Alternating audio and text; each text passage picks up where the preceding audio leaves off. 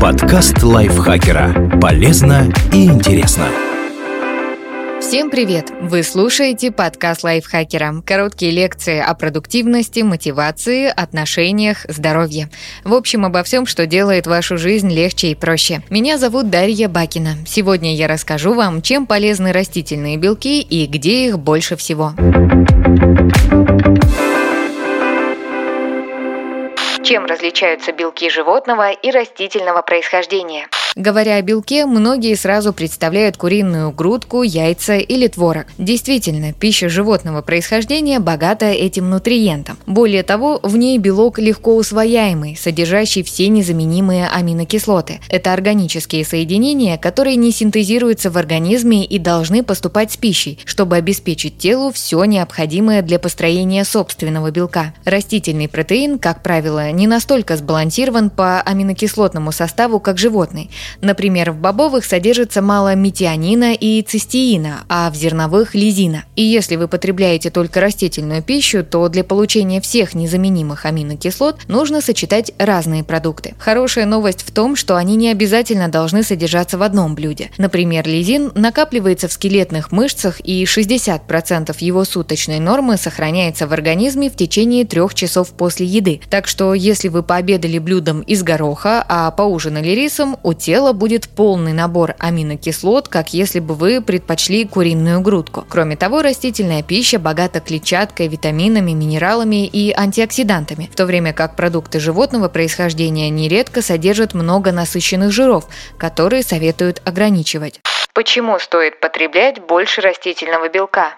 Растительные источники белка полезны для здоровья. Диета, включающая много овощей, бобовых и зерновых, естественным образом уменьшает количество насыщенных жиров в питании, что снижает уровень холестерина и других соединений, которые увеличивают риск образования бляшек на стенках сосудов. В метаанализе 112 научных работ посчитали, что заменив одну-две порции белка из животных источников растительным протеином, можно снизить риск сердечно-сосудистых заболеваний в среднем на 4% а в масштабном обзорном исследовании с участием более 617 тысяч человек в возрасте от 50 до 71 года выяснили, что употребление белка растительного происхождения снижает риск сердечно-сосудистых заболеваний и инсульта. Не зря диета, основанная на такой пище, ассоциируется с долгожительством. Растительная еда помогает поддерживать вес. Получая белок из овощей, бобовых и зерновых культур, поддерживать вес будет действительно проще, поскольку эти продукты, как правило, менее калорийны. Так, в исследовании, охватившем почти полторы тысячи человек с разными пищевыми привычками, подсчитали, что среди вегетарианцев лишние килограммы имеются у 15%, а среди веганов у 10,5%. В то же время в категории всеядных избыточный вес оказался у 20%. В исследовании с участием европейских подростков тенденция подтвердилась. Выяснилось, что у ребят с ожирением процент животного белка в питании значительно выше, чем у их сверстников, не имеющих проблем с весом.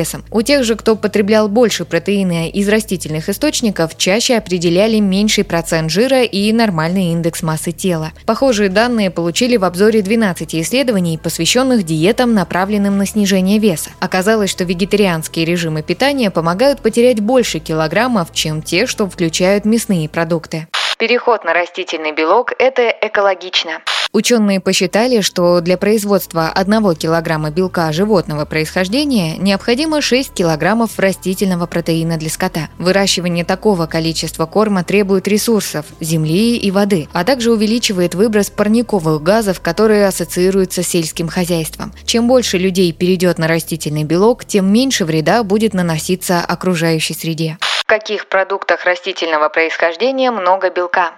Соя – это единственный бобовый продукт, близкий к мясу и молоку по составу белка. Соя содержит хорошо сбалансированную комбинацию аминокислот и усваивается на 95-98%. Вот популярные продукты из этой культуры. Соевое молоко. Чтобы получить этот напиток, бобы сначала замачивают, затем измельчают в большом количестве воды, фильтруют и нагревают. В результате из молока исчезают все антинутриенты, которые могут помешать усвоению, и остается около 2,5 2,5 граммов белка на 100 граммов продукта. Тофу – продукт с нейтральным вкусом по консистенции напоминающий сыр. Его делают из соевого молока, добавляя коагулянты для придания нужной текстуры и спрессовывания в брикеты. Тофу содержит около 14 граммов белка на 100 граммов своего веса.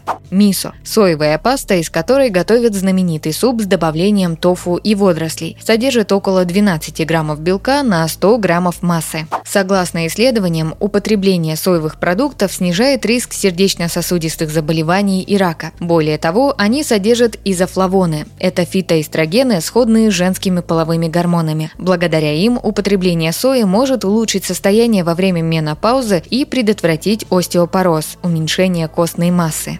Другие бобовые. Вареные горох, фасоль, чечевица и нут содержат от 8 до 11 граммов белка на 100 граммов продукта. Метод приготовления может сказаться на степени усвояемости бобовых. Дело в том, что помимо протеина и клетчатки, эти продукты содержат антинутриенты. Это вещества, которые вырабатываются растениями для защиты от насекомых, плесени и грибка. Они могут затруднять пищеварение и усвоение некоторых микроэлементов, например, железа. Поэтому важно замачивать бобовые перед приготовлением приготовлением, а затем варить их до мягкости. Такой способ практически полностью удаляет антинутриенты. Орехи. Это еще один хороший источник растительного белка, а также ненасыщенных жирных кислот. Последнее особенно важно для веганов, исключивших пищу животного происхождения. Все виды орехов содержат довольно много белка на 100 граммов веса. Кроме того, эти продукты – богатые источники кальция, магния и калия, так что разумное их потребление может защитить от дефицита микроэлементов.